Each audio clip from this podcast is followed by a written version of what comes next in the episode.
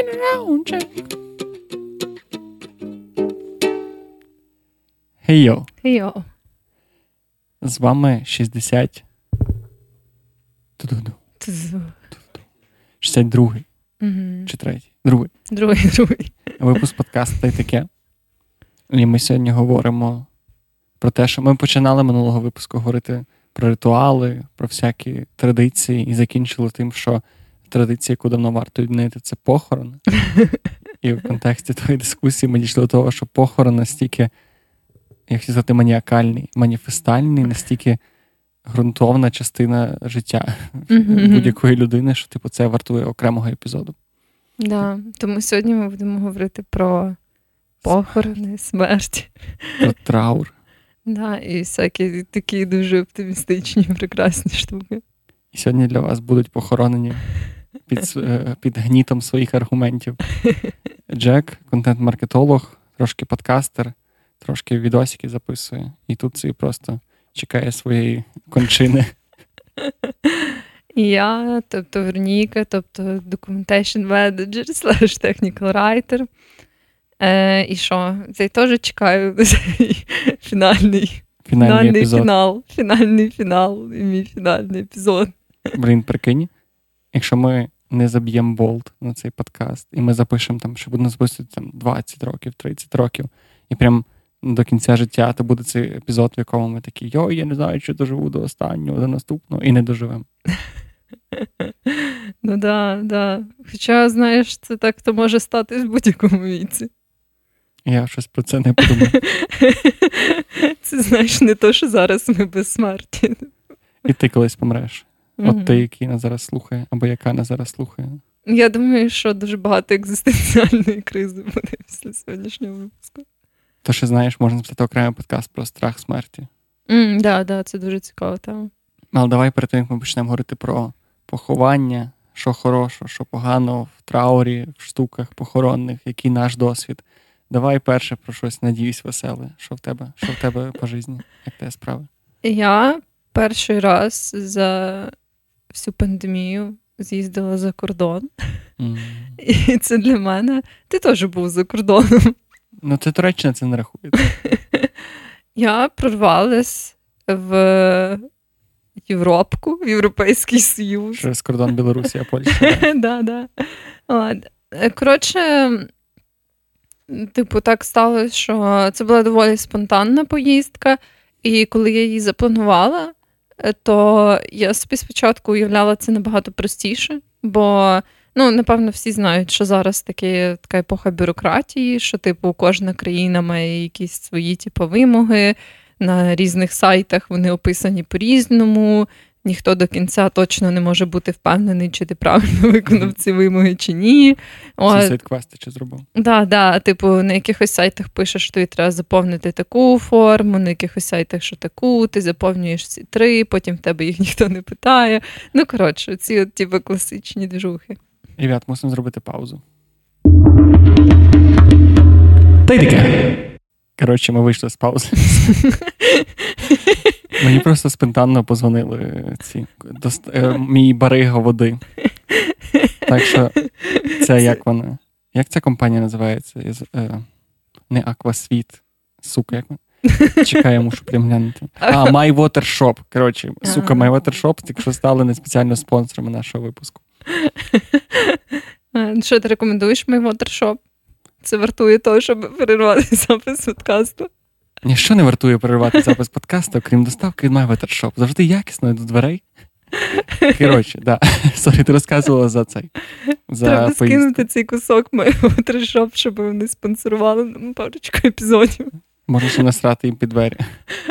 Ні, тоді вони точно Але так, щоб безконтактно, знаєш, так, щоб не дзвонити їм для підтвердження, а просто доставити їм лайна під двері. Спонтанно. Здається, тебе якийсь незакритий гештальт з моїм фотошопом, бо ти зразу перейшов до дуже агресивних якихось стратегій. Ні, це просто те, що в мене асоціюється з доставкою під двері. Так як в нас немає Амазона, тоді все, що мені лишається з асоціації з дверима і доставкою, це лайно. Десь так. Може і так. Може Так. і так. В, в Рослав. Ти казала, що ти була в Рославі? Ні. Ти зі спойлером. Ага. Петро вже зайшов, підписався Ага. і позначив вотершоп. Ну, коротше, все. Да, треба реально Треба йти щось, старати. щось придумати з цим. Має вотершоп. Хіт асап. Sliding into DMs. Anyway, я хотіла сказати, що да, дуже багато було непевностей з тим, як проникнути в цю країну. От, е, бо знову ж таки, коли я прочитала на сайті і запланувала цю поїздку, там писало, що достатньо мати просто ПЛР-тест е, невакцинованим, так як я вакцинована коронаваком, це дорівнює тому, що я не вакцинована для європейської країни. Для цивілізованого світу всього фактично. Да. От, і, типу, там писало, що якби невакциновані люди можуть, типу, надати просто ПЛР-тест, і, типу, це нормас. І потім виявилось, що це не працює так, як там пише на сайті. Це має бути міжнародний сертифікат, сформований на підставі ПЛР-тесту, і це якась е, бета-фіча в дії. В аплікусі, це треба здати тільки в певних лабораторіях, які підтримуються в дії, які можуть внести в твою електронну медичну книжку, цей тест. Коротше, типу, знаєш, я спочатку запланувала і купила квитки, і потім, типу, з кожним днем відкривались нові якісь грані, типу, цих бюрократичних вимог, які нам треба було зробити. І в результаті, типу, вже.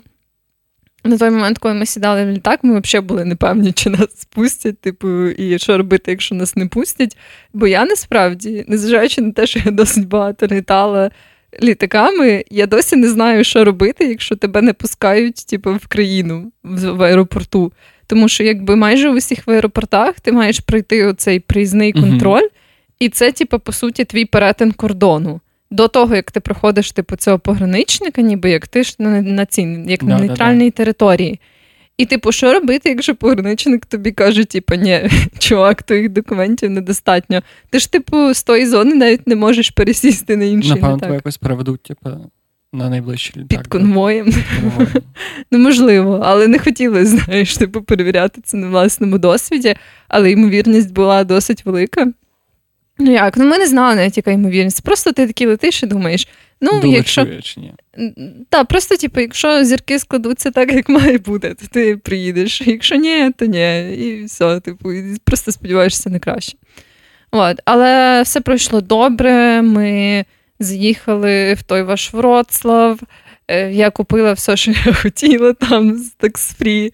От, бо я дуже сподівалася на те, щоб взяти там відеокарту RTX 3070, що я успішно Ще один спонсор цього подкасту.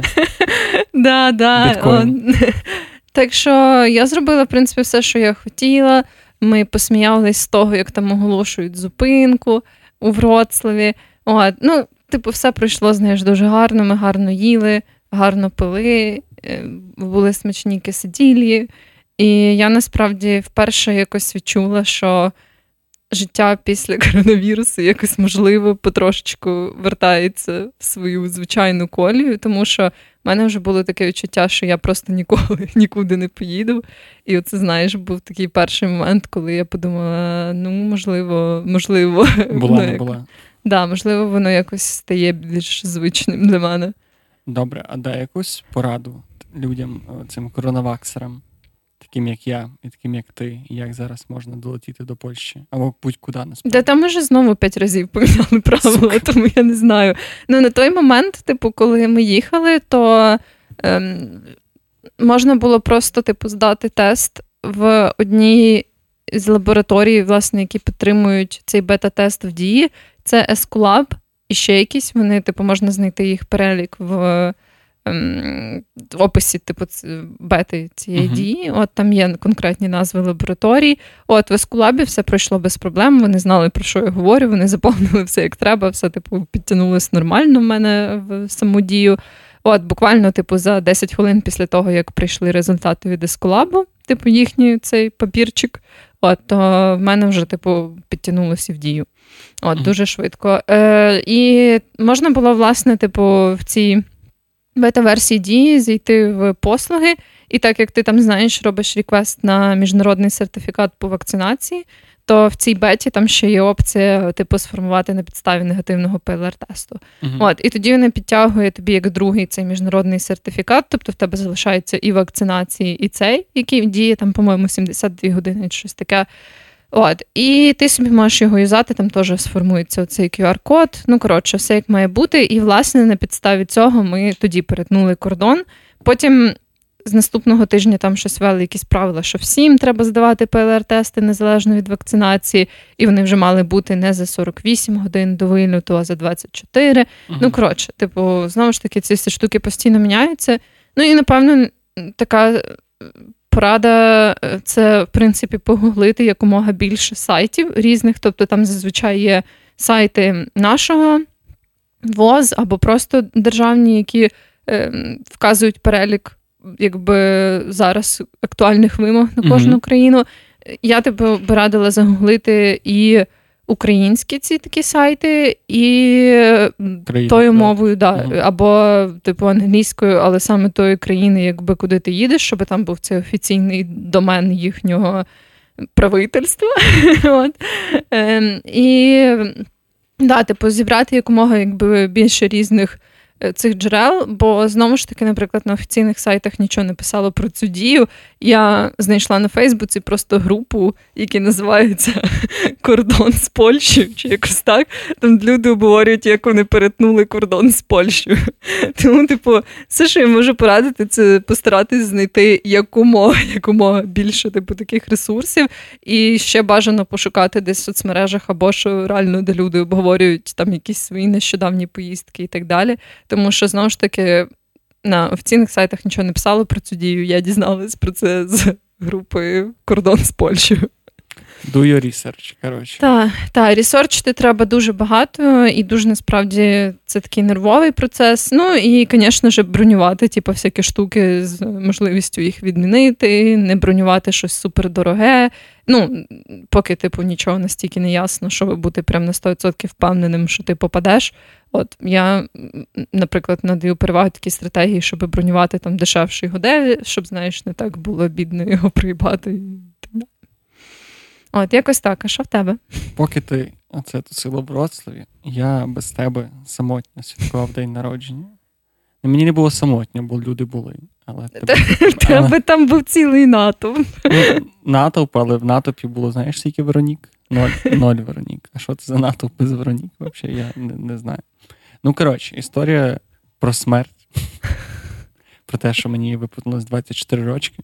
У мене ще рік до того, що я маю щось зробити, щоб не казати, Боже, мені вже 25, а я нічого не зробив. І друга історія про смерть, що ми, коли виходили до нас, доїбалися праворадикальні м, чуваки. Да. Ну, добре, слово доїбалися трошки перебільшене. Ми просто якраз так співпало, що там на тому, тому ж місці, де ми святкували день народження, буквально по дорозі звідти до виходу з того всього комплексу, там була, по-моєму, чи квір-тусовка, чи Мгм, да, ЛГБТ-friendly тусовка. І на неї завітали наші праворадикальні е, мінімаліства, меншинства наші. Оці. І ми якраз, коли виходили, то вони якраз оце ходили навколо цього всього закладу. І ми вони такі, і ми теж так кумедно, ми ж вийшли теж трохи п'яні, трохи е, на весілля з дня народження. У мене ще бльостки на щуках. Я йду вальяжний в шарфіку, такому, всьому з якоїсь шерсті альпаки. Несу, несу з собою коробку, таку, типу, з сердечкою подарункову перед собою. Ми такі щось йдемо, такі на весілля. І до нас просто підходять три чувака в балаклавах, і такі, ви куди? Та додому. І вони такі, ви ж не направо, то якраз направо була тусовка. Ми такі, та ні. Вони такі, добре, ми піздимо тих, хто направо, навіть не питаючись. І ми такі, добре, дякую, дуже добре, що ми розминулися з вами в цьому плані. Та й таке, і от, коротше, зайве нагадування, що ми живемо в Україні. М. І що, якщо ти раптом трахаєш не того, кого суспільство хоче, щоб ти трахав, або якось хоче, щоб тебе трахав, не той, хто хоче суспільство, то до тебе прийдуть чуваки в балаклавах і будуть тобі погрожувати. Вони, по-моєму, до речі, нікого там толку не побили, тобто там не було нічого такого, там щось вікна покидали, ще щось, але типу, без людських жертв. Ну да. Ну, не, блін, ситуація просто сама стрьомна, але я рада, Але? що хоча б для вас, типу, це не становило небезпеки. Ну, я думаю, більшість людей, якщо вони зі Львова, то чули за цю штуку. Якщо не зі Львова, то не знаю наскільки буде релевантно зараз це заглиблюватись. Але да, щось останнім часом, як і в Києві, так і Да. Львові з цим стало набагато проблематичніше і, І це дуже дивно. Дуже дивно, тому що якесь загострення суду з одного боку. Не сказати, що стало раптом більше ЛГБТ-тусовки. Вони не стали більше гучними, просто чомусь раптом почали.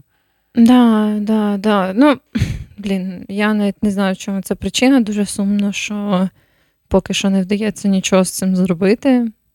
І, ну, принаймні в Києві я знаю, що поліція реагує на це якось дуже слабо. Дуже крізь пальці, насправді. О, да. так. І це однозначно дуже сильно засмучує. І я рада, що тоді організатори у Львові, я знаю, змогли це захендлити. Вони там, по-моєму, організували просто якийсь інший вхід. Мгм. От, і потім, відколи, ну, типу, ці ребята щось просто протусили там кілька годин біля того входу, який мав би бути. От, і в результаті просто пішли. Тобто, да, наскільки я знаю, то ніхто не постраждав. Але було дуже багато таких подій, пов'язаних з дискримінацією квір-ком'юніті, типу ЛГБТ плюс ком'юніті. Ну, коротше, дуже насправді сумно, дуже кончено в цьому плані жити в українському суспільстві. Я думаю, що це тільки українське суспільство, але да, загалом тенденція дуже дивна. І це окремий в принципі, можна це записувати подкаст, що я б, напевно, не хотів лізти дуже глибоко в цю тему, бо вона така суперечлива, непонятна. Ну, тобто, однозначно, що нема нічого позитивного в, в цих на- нальотах на ЛГБТ-тусовки, причому немає нічого позитивного ні для, ні для кого в кінці кінців. Це не допомагає жодній з філософій чи політичних поглядів досягнути своїх цілей. Це просто якась Мгм. типа двіжуха раді двіжухи. Та да.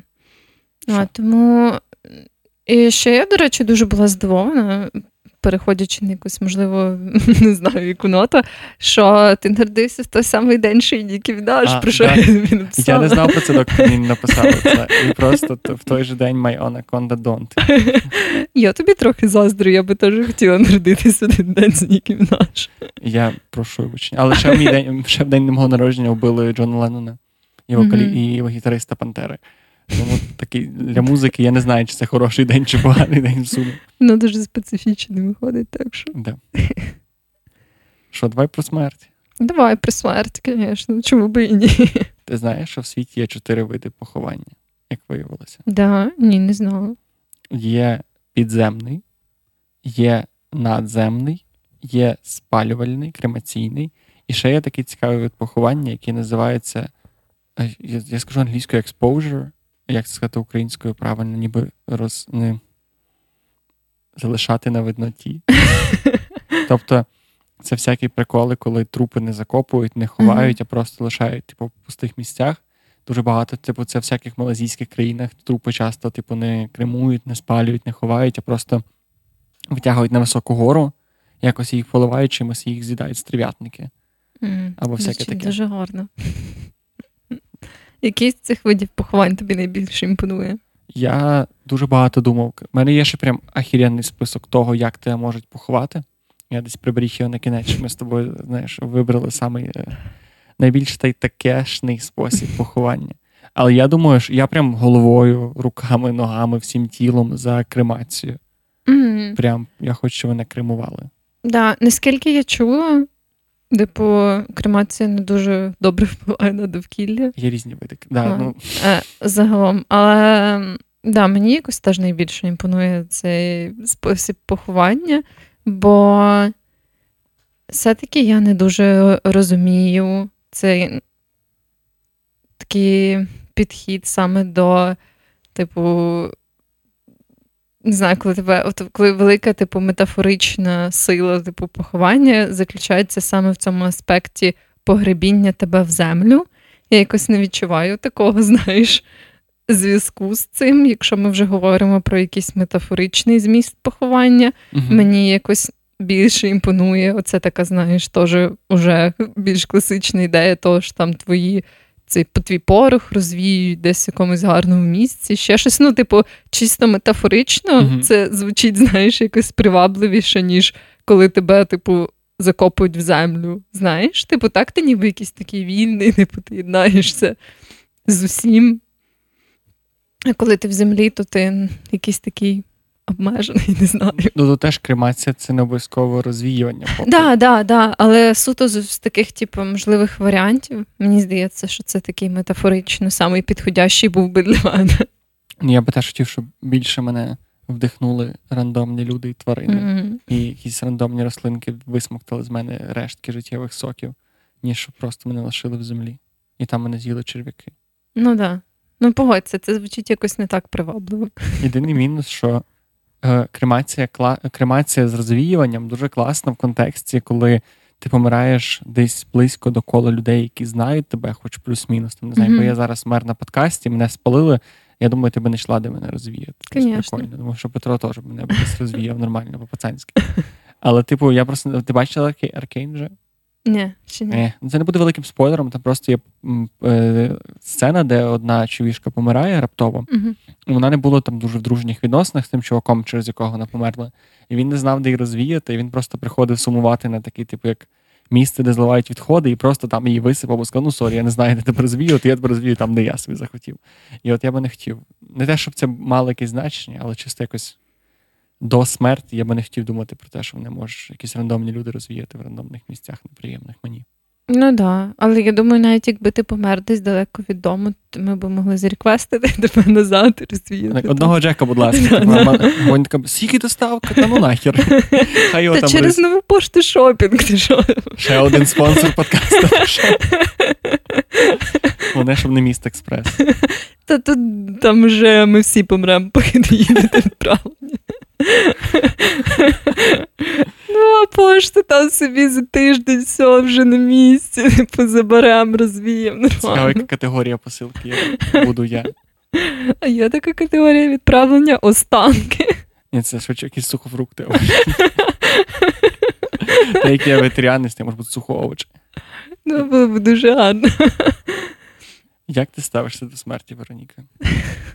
Бо це, в принципі, як можна говорити про похорон і про його логічність чи нелогічність, якщо ми не проговорили те, що для тебе смерть, Ну, що да. для мене смерть.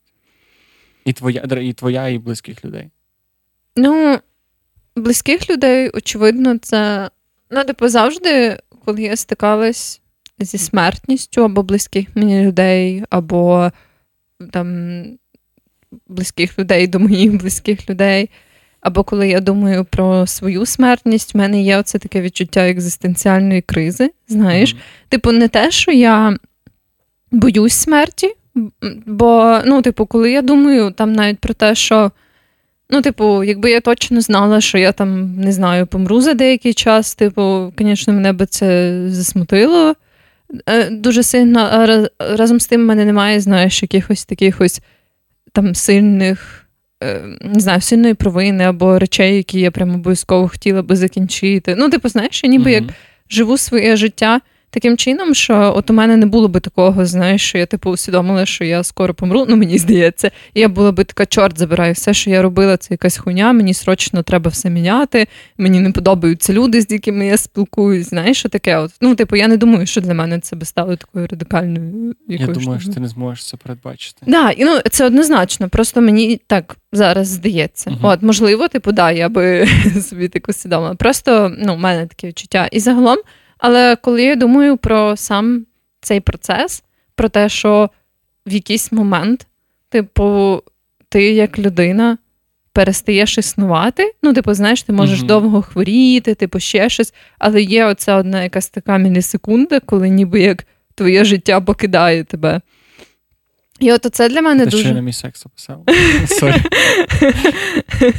От, але, типу, оце таке, коли я думаю саме про цей процес, що, типу, теж, знаєш, зараз я усвідомлюю цей світ, я можу, типу, рухати з Мгм. собою, я можу сприймати все, що навколо мене відбувається. І що от настане якийсь такий момент, коли, типу, просто це нівелюється. Типу, і Да. все, і моя свідомість, типу, зникне. І мені дуже дивно про це думати.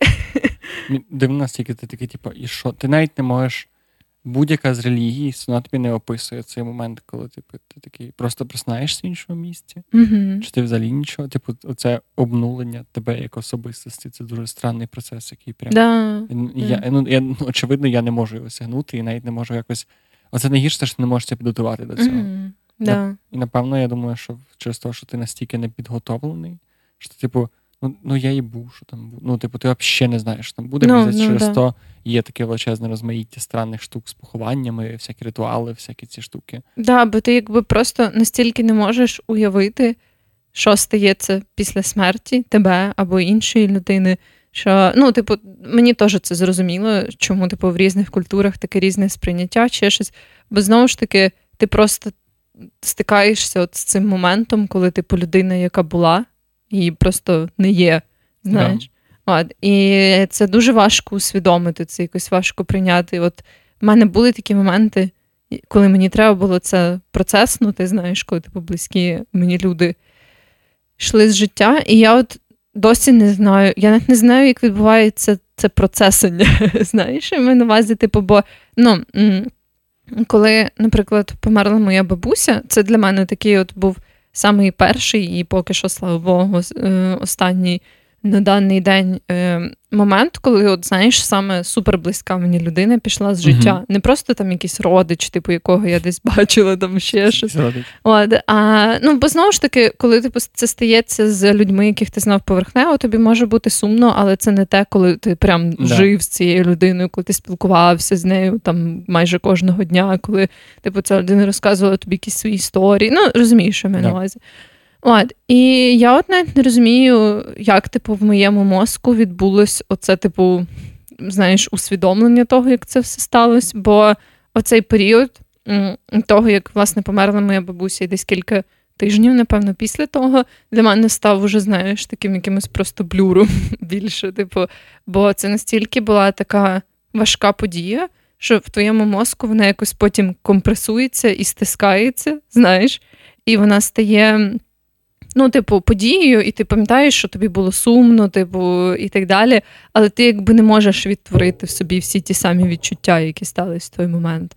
Ну, принаймні в мене так. Знаєш, ти не можеш це прожити, чи ти не можеш саме зараз себе згадати, як це було? Е, я якби можу раціонально згадати, як це було, але не можу відчути, знаєш, ніби як тих всіх Угу. самих відчуттів. От. І, бо ну, я не знаю, як у тебе, але з типу з іншими відчуттями, там, як, наприклад, дуже сильної радості, або там просто суму від якоїсь побутової штуки, я ніби як можу, знаєш, наче перенестись на секунду в той ментальний стан, який у мене Мгм. був, і може, типу, знаєш, як на чуть-чуть відчути ті самі емоції, які в мене були. От, а саме з цією подією я не можу цього зробити. Типу, я раціонально пам'ятаю, типу, що я робила, як саме, типу, я поводила себе, як типу проявлялось моє горе, але я типу якось не можу відчути оцей самий емоційний стан. Ага. Якось так. Думаєш, це мозок настільки, типу, йому було настільки важко, що він такий так. Ми цю скриньку закриваємо більше до неї не вертаємося. Можливо, мені здається, це ну зазвичай таке доволі велике потрясіння, і наскільки я знаю, то часто від таких якби травматичних спогадів залишаються. Ну, твоя пам'ять, знаєш, намагається ніби як згладити оці такі гострі кути для тебе.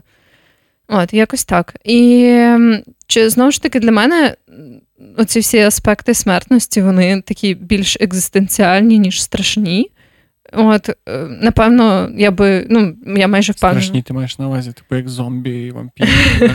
Ні, ну що ти маєш на увазі по словом екзистенціальні, а не страшні? Ну, що, типу, я не можу сказати, що я от відчуваю страх смерті. Типу, коли я думаю про те, що я можу вмерти, я не відчуваю відчуття, яке схоже на страх, знаєш, а більше реально, типу, це відчуття екзистенціальності швидше, ніж страху. Я думаю, що це саме відчуття страху, насправді. Мені здається, що самий фундаментальний страх, який може бути у людини, це страх смерті. І майже будь-який, майже будь-який твій страх, і найбільше того, майже будь-які твої якісь зайоби, таракани, завжди можна про, про, про, провести між ними лінію, яка доведе тебе в кінці, типу, питаннями: а що, а чому, а чому, а чому? Майже з 90% випадків останнє питання це буде, тому що я боюсь смерти. Ну, Можливо. Можливо. Ну, я думаю, просто це знову ж таки залежить від того, наскільки ти відчуваєш себе близько до своєї смерті. Mm, Ні? Я думаю, що я просто я чому зараз про це говорю, бо я постійно я часто їжджу до села свого, і, е, типу, так само я був цього цих вихідних на Миколая теж в себе в селі. І я розумію, що в мене єдине місце, де я можу розридатися, причому так вночі, ну це цього разу це не було, я не ридав, звісно ж. Але, е, типу, єдине місце, де мене може прям от до глибини душі щось настільки розчулити, що я буду прям ридати на взрив, це в мене вдома, і тільки від одної думки, що я бачу, як мій дім потрошки, типу, загниває. Не в буквальному сенсі, а як ті самі штуки лишаються на тих самих місцях. Мгм. Типа ті самі вулиці лишаються такими самими. Ті поламані речі лишаються поламаними. Люди лишаються тому, де вони були, і просто то все, але при тому воно припадає таким шаром пилюки. Мгм. І коли ти бачиш це з дня в день, я постійно, я постійно думав, що я боюся саме того, що, типу, от що я по суті бачу, як люди помирають, грубо кажучи, тому що ну, люди, ну, якщо людина не змінюється, все, вона по суті померла. Ну, це така більше моя якась філософія, що то, що залишається статичним від зараз до кінця життя, то все, воно вмерло. Ти вже там немає сюрпризів, немає ніякої зміни. Це по суті просто процес, який має закінчитись, але його кінець ти бачиш вже. Тому воно для тебе ніби мертве. І от якраз мене лякає, я думаю, що мене лякає саме те, що я бачу, як мої батьки, е, рідні і так далі, помирають в цьому сенсі. Але зараз я починаю розуміти, що це більше мій страх подивитися в очі цьому такому, цій статиці, цьому такому усвідомленню того, що от воно буде так. Це, типу, це твоє життя, і воно потрошки, типу, є речі, які відмирають, є речі, які залишаються такими самими. І це викликає мене дуже жорсткий дискомфорт. І я от теж зрозумів, що це не типу. Я ду- дуже багато що думав, що це ну я переживаю за своїх батьків, що я з ними мало проводжу часу, що я там, е, що я відчуваю себе некомфортно в своєму домі. Всяка така штука. Я дуже багато прибирав варіантів. Єдиний варіант, який для мене реально виявився таким доволі, що він знаєш, одразу ти такий «О, інсайт. Типу, це от було те, що типу, це от мій страх смерті. Мені каже, що дивися, отак вона виглядає. От, от подивися на неї. От, от так вона, от така вона буде. І ти такий будеш. І це стрьомно. А для тебе це якось більше прив'язано до середовища, наче ні? Ну, так звучить. Так, я думаю, що так. Ну, я саме в цьому контексті середовища, яке залишається статичним, я бачу смерть. Це як ходити, знаєш, я не був в Чорнобилі, але це як ходити по Чорнобилі і розуміти, типу, що от воно лишилося, там немає нічого, немає якогось життя. Мгм. Це просто тут були люди, сьогодні їх немає. По суті, по суті, байдуже. Ну, типу, це настільки якась така. Але цікаво, що саме, типу, середовище твого рідного міста викликає в тебе ці думки. Ну, бо воно найменш, воно найбільш мені близьке, очевидно. Мгм. Я найбільше його знаю. Це, не- це, це місце, в якому я можу найбільше нюансів помітити. І, і в той час це Просто цікаво, що якби в прямому сенсі воно не зовсім помирає. Ну, типу, знаєш, що маю? Чи, чи так і є? Типу, що ну просто це не звучить як місто, яке там, ну, грубо кажучи, приходить в занепад і прям нічого не Ну, відбувається. це і таке що- типове село. Там відбуваються якісь речі, але дуже мало.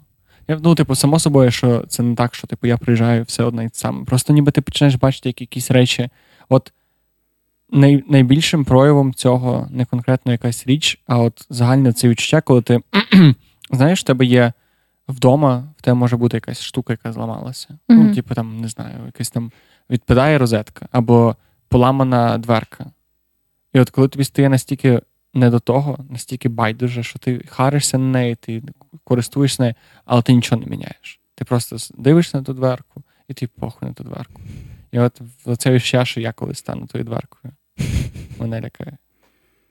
Що всім буде похуй на тебе, якщо ти зламаєшся. Д- Що мене не буде, по суті, що от я лишуся, Мгм. от такий я є, от такий я лишуся, і все. Мене, мене, не, мене далі вже нема. Мені здається, в тебе якось це прям тісно пов'язано зі сприйняттям або розвитком себе. Мені так звучить.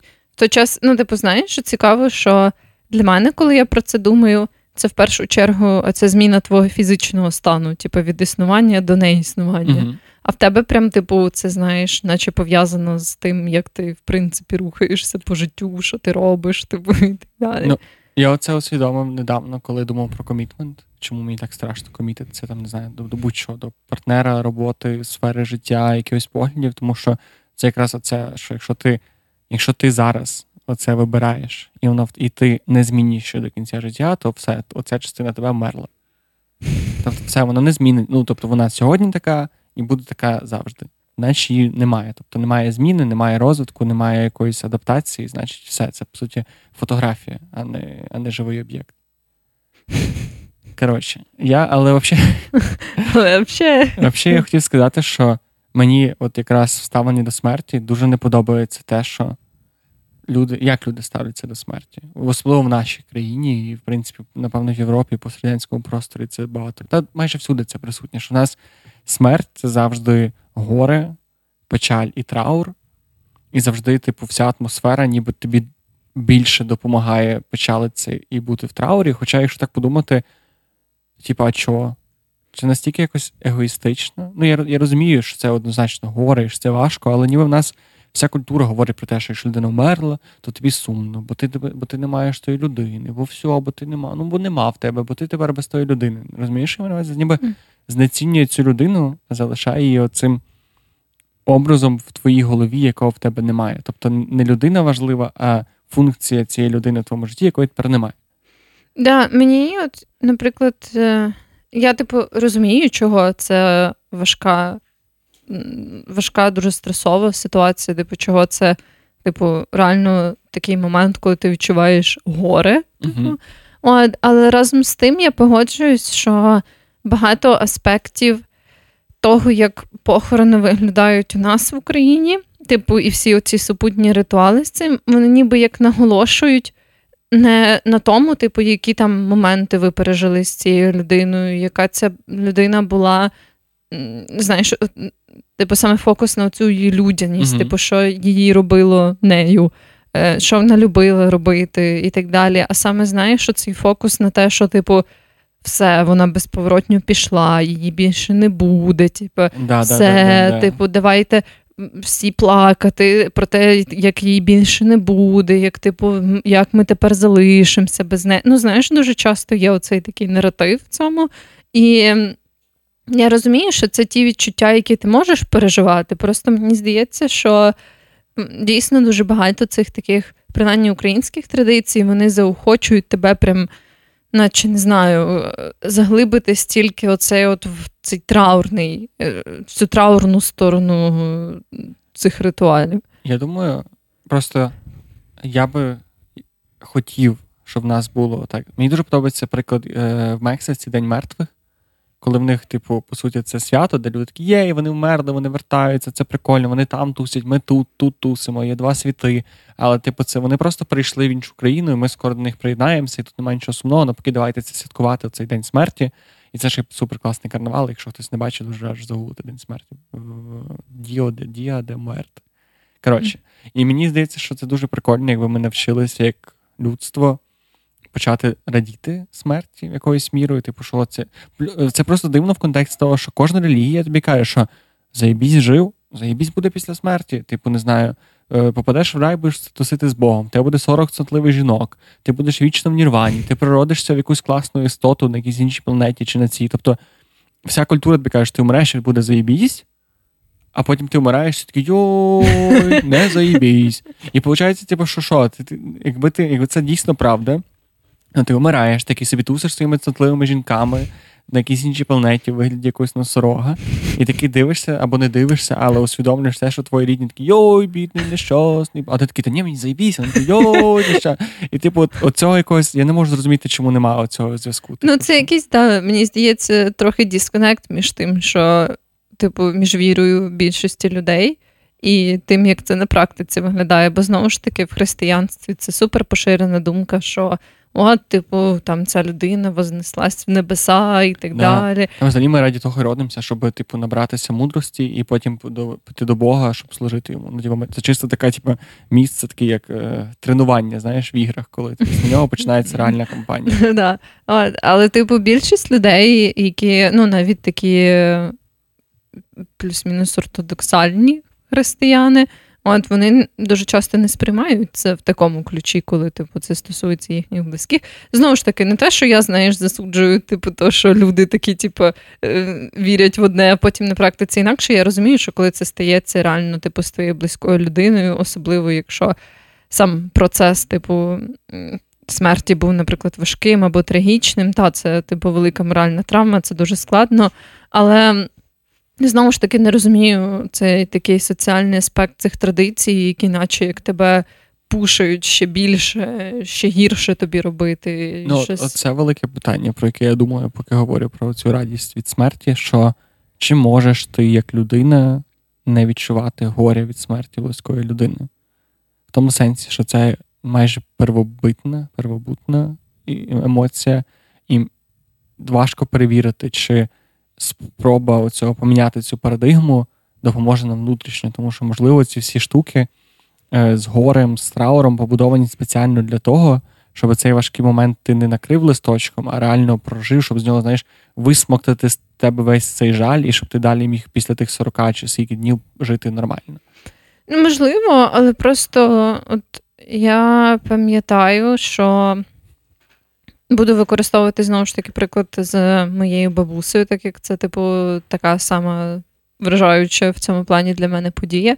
Того я пам'ятаю, що ну, я доволі, типу, нормально процесила цю штуку, в тому сенсі, що типу, та, це було таке горе, і це сталося доволі несподівано. І, типу, це очевидно викликало в мене якісь сильні негативні емоції, сум. От, Але разом з тим, якби ну, було це, знаєш, усвідомлення того, що ну, якби моя бабуся прожила довге життя, вона добре себе почувала, типу, вона була зацікавлена в багатьох речах, навіть якби наприкінці свого життя. Тобто, ну, в цілому, вона, знаєш, ніби як зробила великий вклад там в мене, в нашу якусь там сім'ю, просто в життя, типу, своє. Коротше, воно було насичене в неї. І, в принципі, якби.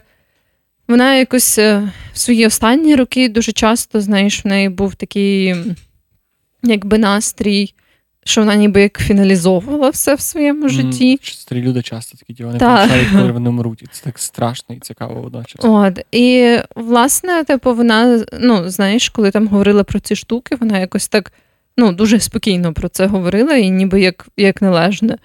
От. І, власне, просто коли саме це сталося, то я пам'ятаю, що ці всі такі традиційні аспекти насправді більше мені заважали, особисто мені, е, якби.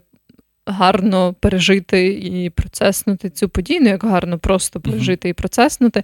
От, Тому що це було багато якоїсь такої, ну, знаєш, просто бо що люди скажуть, типу, а що ми будемо готувати на поминки? Типу, якщо ми не приготуємо то, то як це буде виглядати? А який ми ресторан замовимо, якщо в ресторані? А давайте виберемо меню, а ми хочемо перше чи друге. Типу. Ну, розумієш, що да. на увазі? Типу, оці такі штуки, які ніби як е, не спонукають тебе пережити це і, типу, зробити це в твоєму темпі, в якому ти хочеш, а вони якби потребують від тебе, ніби як створення якоїсь соціальної події, типу, навколо цього, бо mm як інакше, типу, yeah. а якщо не буде достатньо квітів, то що ж, типу, це неповага.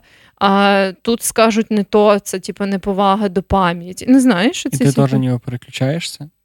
Mm-hmm. По факту, але по факту не переключаєшся. Так як я казав, що типу проблема в тому, що якщо ти будеш не плакати, а радіти, то ти ніби не проживеш це. Але так, якщо ти будеш не не сумувати, а думати про те, що люди скажуть, ти так само це не проживеш. Ну так, да. і я пам'ятаю, що якраз таки багато цього відчуття завершеності і відчуття прийняття якраз прийшло до мене уже далеко після того, як ми закінчили ці всі такі в лапках обов'язкові штуки. Uh-huh. А коли там я перечитувала якісь листи моєї бабусі, які вона мені лишила. Тобто, знаєш, робили якісь штуки, які зовсім не були пов'язані з традиційними але по факту буде більше пов'язано з. От, та, та. От тоді, якби я для себе якось всередині це усвідомила і прийняла, знаєш, той факт, типу, що вона пішла з життя. Якось так. Ну, типу, це не було пов'язано з обідами. Ну, бо ти маєш далі. інтерактувати з цими відчуттям. Тобто, mm-hmm. та і з будь-чим ти не можеш, типу, не перестати сумувати з людини, якщо навіть про неї не думаєш. Якщо ти...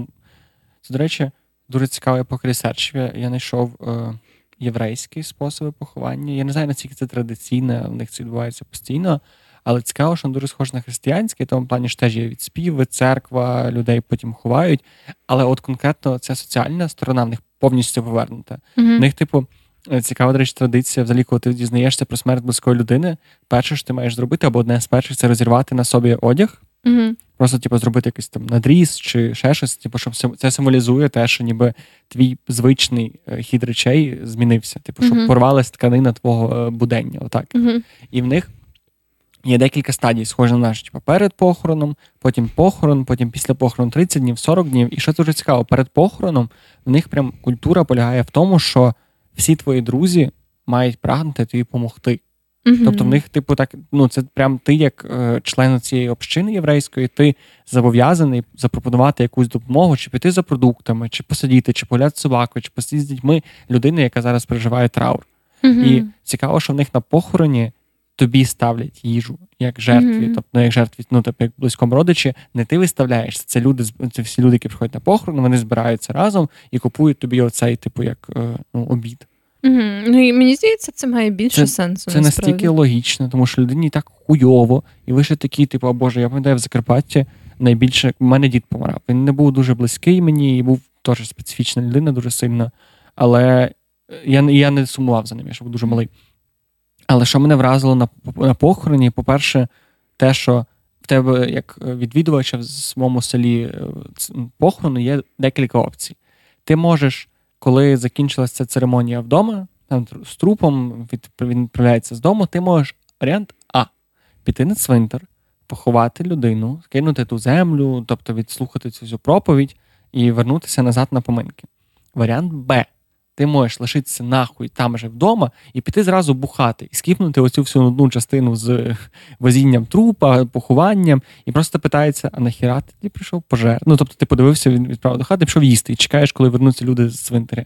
Це перше мене вразило, а друге, те, що є традиція, вона, походу, в нас тут немає але вона є в Закарпатті.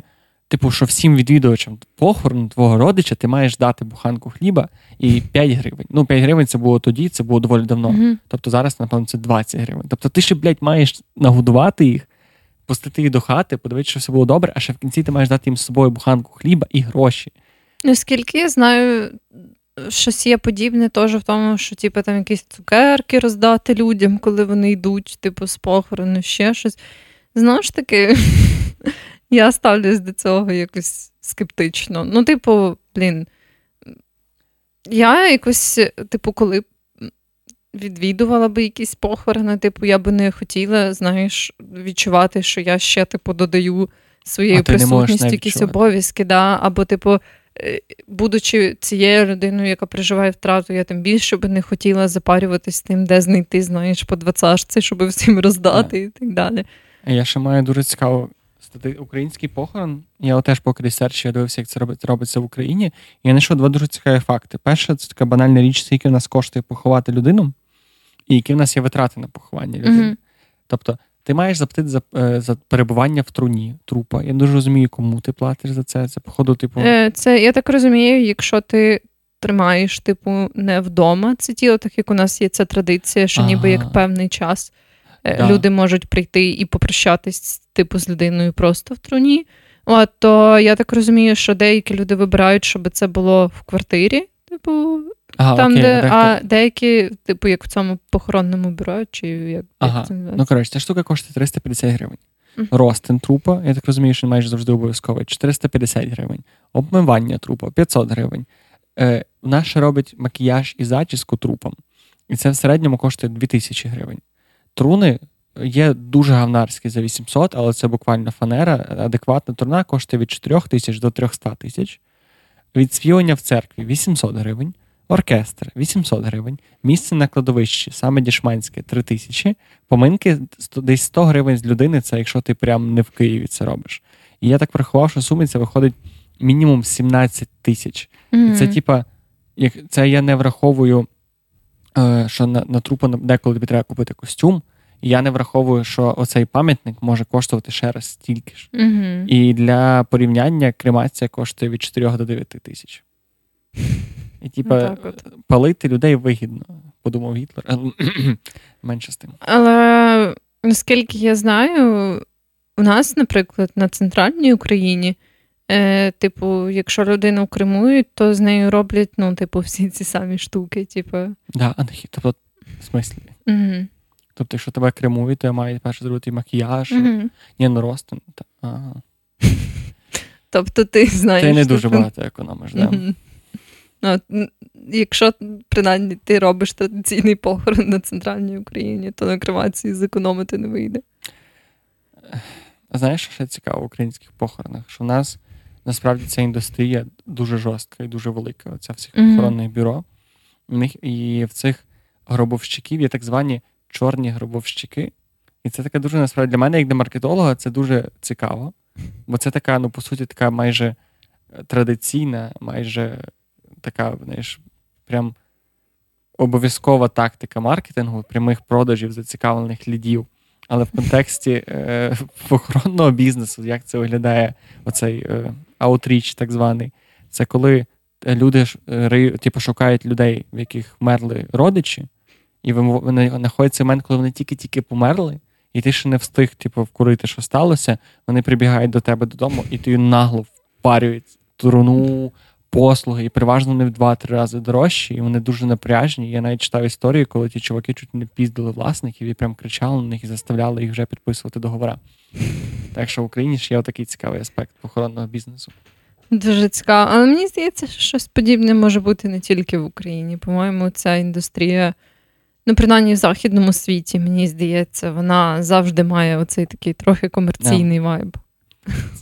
Знаєш, ще ще цікавий аспект. В західному півбіди, а в країнах оцих азійських дуже часто поховання це, типу, прям величезне шоу. Прям, ну там я дивився відео, там люди прям ну там масово, там люди танцюють, mm-hmm. в них там величезний цей, е, як це навіть не гріб, це вони несуть е, оце таке ціле, як ярмо, mm-hmm. як верх ракети, знаєш, е, не ракети, тьфу, карети. І коротше, там купа людей танцює, вони несуть величезну таку червону простень, там є всякі там вбивають буйла. І є одна проблема, що це супер дорого. Mm-hmm. І в дуже багатьох країнах є така дуже поширена практика тримати труп в себе вдома, доки ти не збираєш на похорон. І багатих людей, навіть доволі багаті люди, їм треба десь тиждень. А бідні можуть тримати до півроку труп в себе вдома, просто щоб нашкрипти йому на похорон.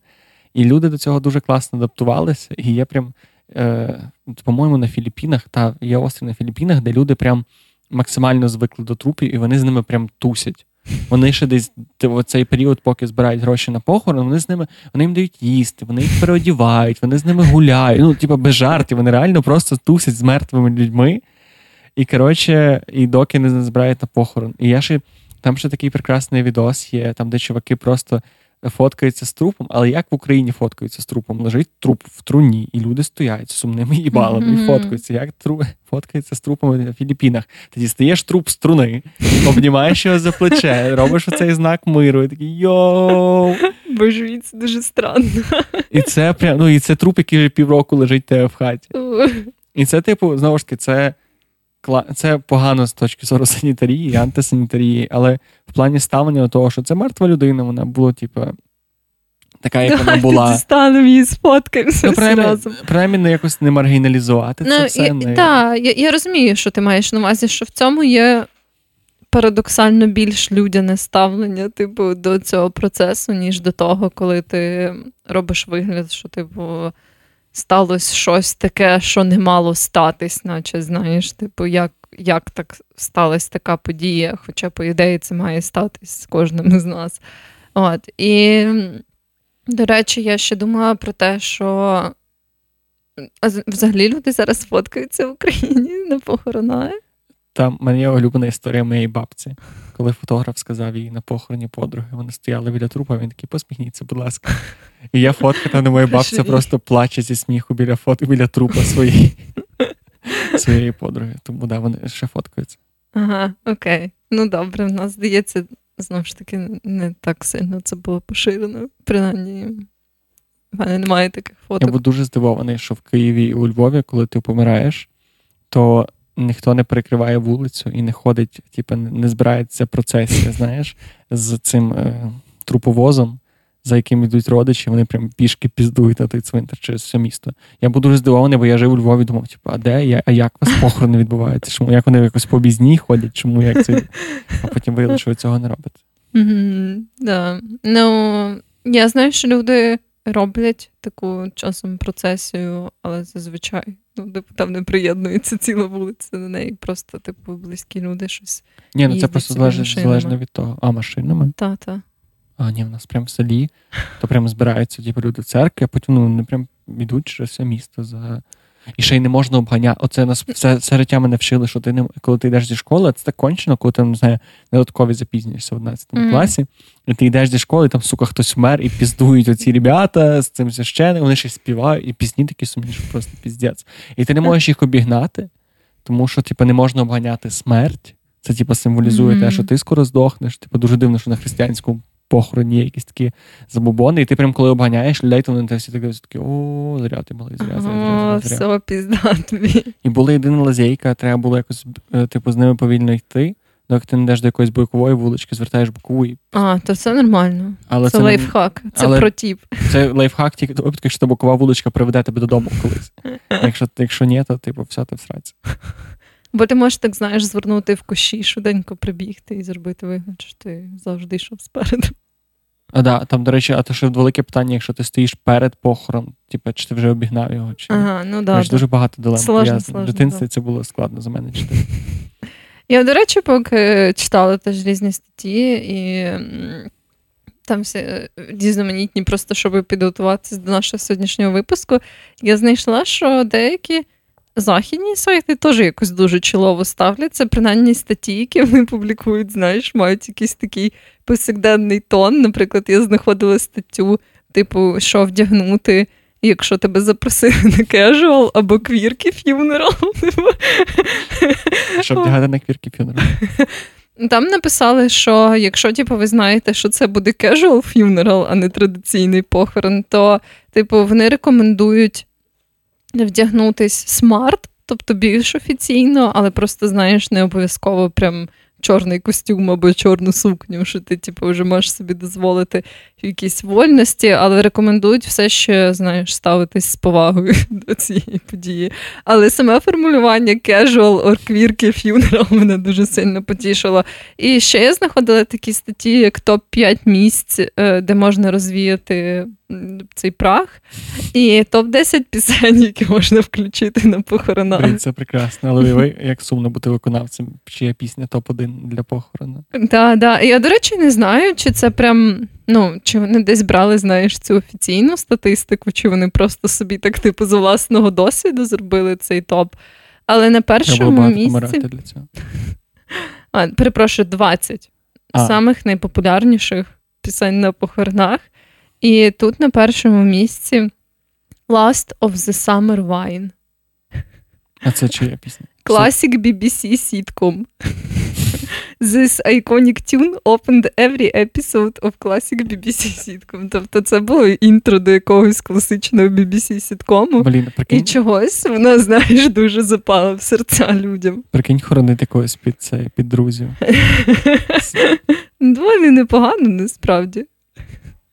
Або під офіс. Я б хотів, якби мене хоронили під якусь музику з якогось серіалу, я б хотів, щоб це був серіал з офісу.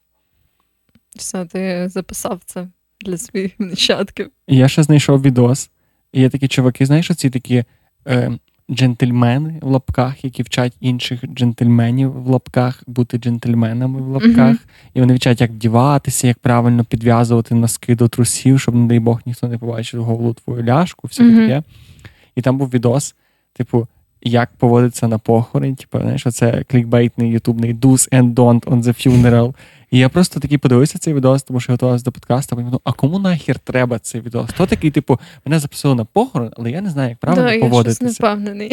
Мені це якась така очевидна штука, типу, як поводиться на похороні. Ну так, да, я погоджуюсь, не знаю. В мене ніколи не було з цим проблем. Ну, принаймні, мені так здається, можливо, люди, які запрошували мене на похорон, думали інакше. Така Вероніка приходить просто кому типу, наряді супер яскравому, з Да, да. Ну, я думаю, це casual або квірки фюнерал, ребята. В Західній Україні кожен, кожен фюнерал дуже квірки. Є єдине, що в мене проблема на похоронах.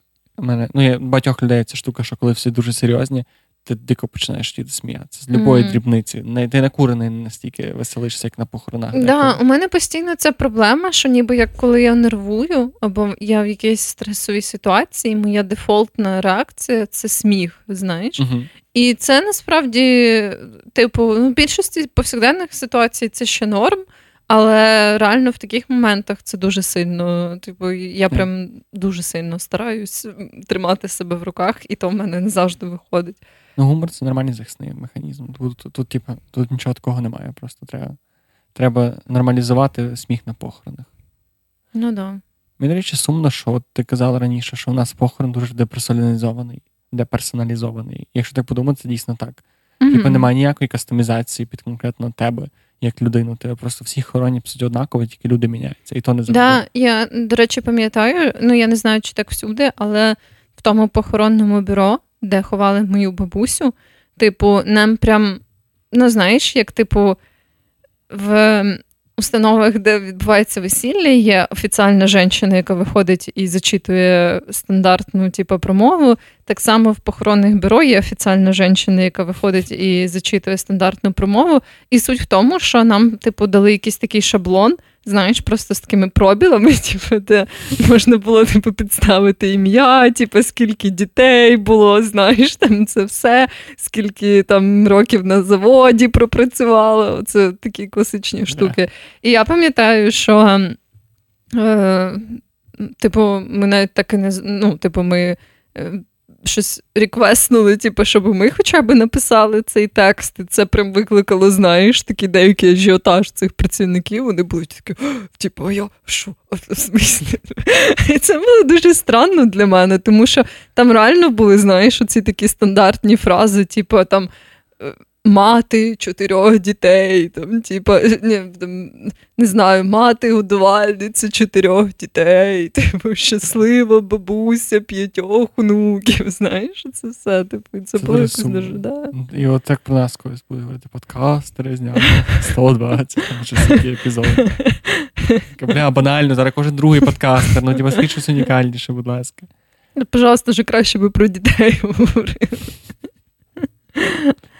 Так що да, ну я би хоча б хотіла, щоб знаєш, що ця промова була якась така більш кастомізована. Для мене як Spotify реп, тільки про все моє життя. І я пам'ятаю, що я дуже часто думав про дитинство, що прикинь, було б ахуєнно, якби після смерті ти потрапляв в таку кімнатку, де вся статистика твого життя. Да, я теж І будь-які дані, прям, типу, не знаю, скільки разів ти чухав ліве коліно, або скільки разів ти бачив людину, якої більше там 10 тисяч підписників в інстаграмі, або скільки разів тебе закохувались люди на вулиці. uh Типа настільки прикольно, ти міг би просто прожити купу часу, втикаючи да, всяку статистику. І якби життя. ти ще міг подивитись ці моменти, це взагалі було б класно. Там, yeah. наприклад, коли ти був знаєш з новосок до смерті, типу, або коли ти міг, типу, не знаю, там розбагатіти в одну секунду, або ще щось. Бо стільки разів маніяк дивився на тебе і такий, а, ладно, наступний. Да, да, да, не сьогодні.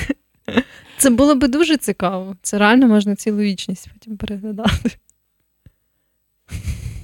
Я думаю, що мій основний висновок про похорон те, що їх треба персоналізовувати і перестати став. Ну, тобто, персоналізація похорону в тому контексті, що ми ж, я думаю, що це все так стандартизоване не тільки тому, що це е, оптимізований бізнес-процес, тому що в Україні не особо цим запарюється. Я думаю, що це більше тому, що нам дуже страшно подивитися в вічі цій людині і реально щось згадувати. І от я за те, що ми починали хоронити людей, типу, неважно як, чи хоч тебе спалювали, чи хоч щоб тебе е, віддавали цим стерв'ятникам, чи чи будь-як, типу, але просто щоб тебе хоронили про тебе, а не просто якимись стандартними словами, а потім люди мусили самі собі, блядь, якось е, догорювати, щоб no. типу похорон реально поміг тобі поховати цю людину в своєму житті, а не типу, а не робився якимось, типу, подією, яка тебе е, приводить до того, що ти лишаєшся сам, і аж тоді треба горювати. Mm. Коротше, щоб похорон допомагав, а не заважав.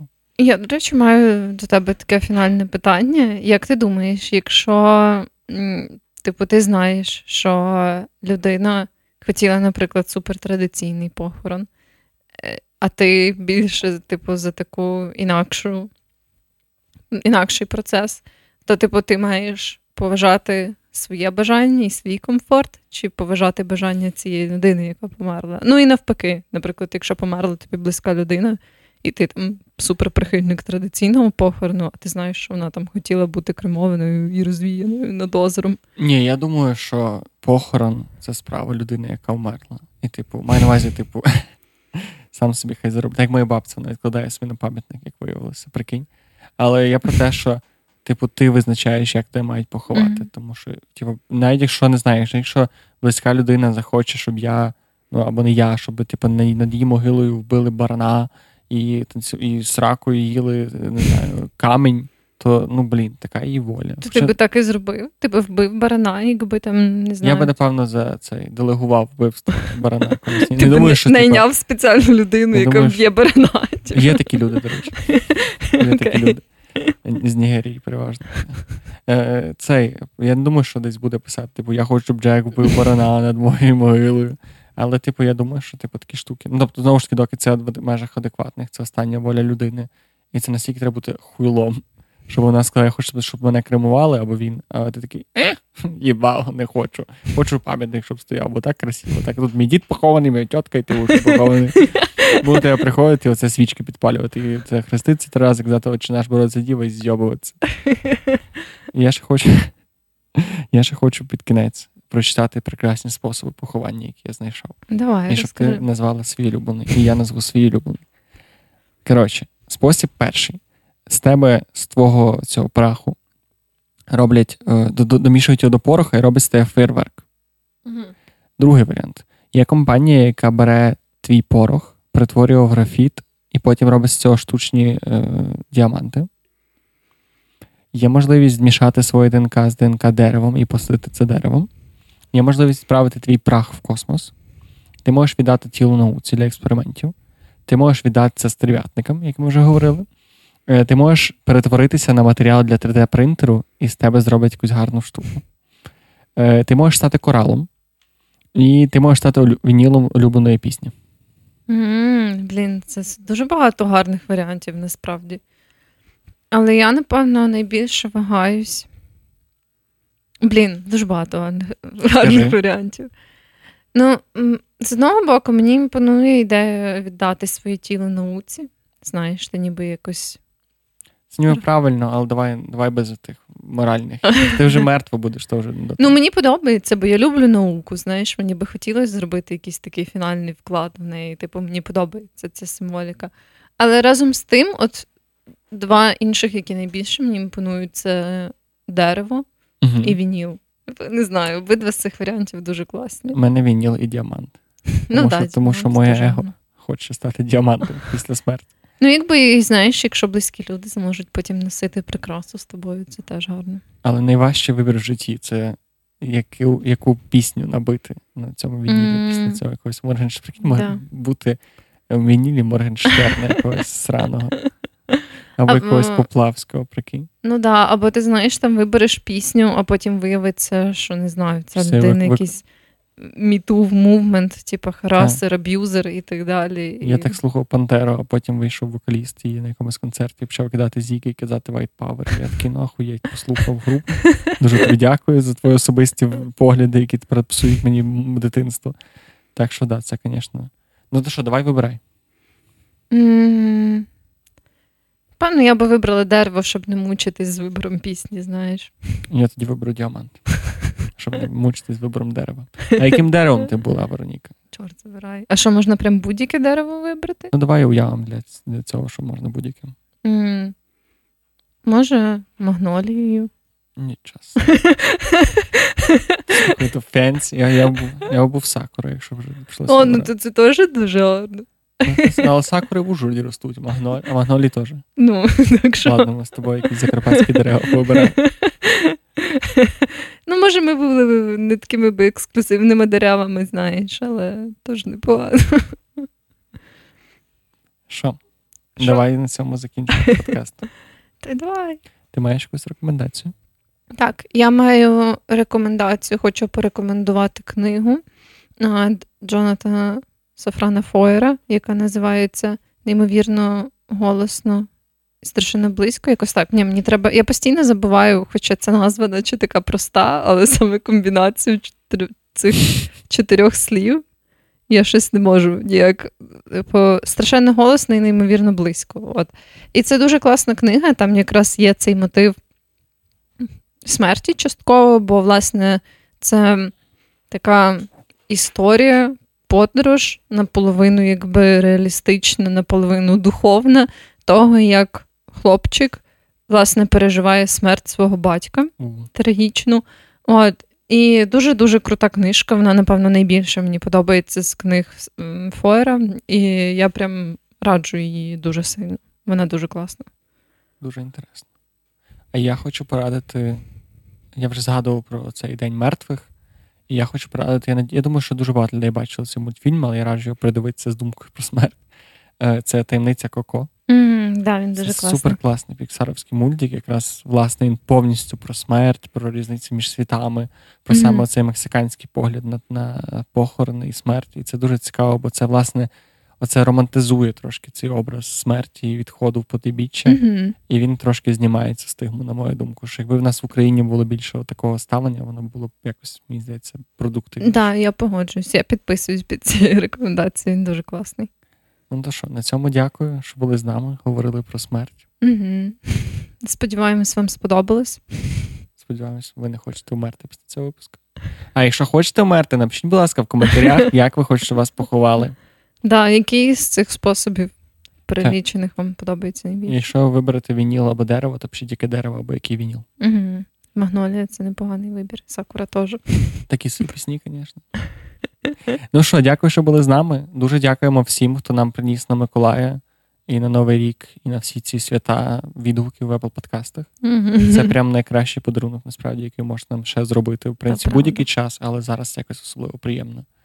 Тому дякуємо всім, що з нами, що слухаєте, що дослухаєтеся, дослухаєте. І всім гарного часу доби. Па-па! Па-па.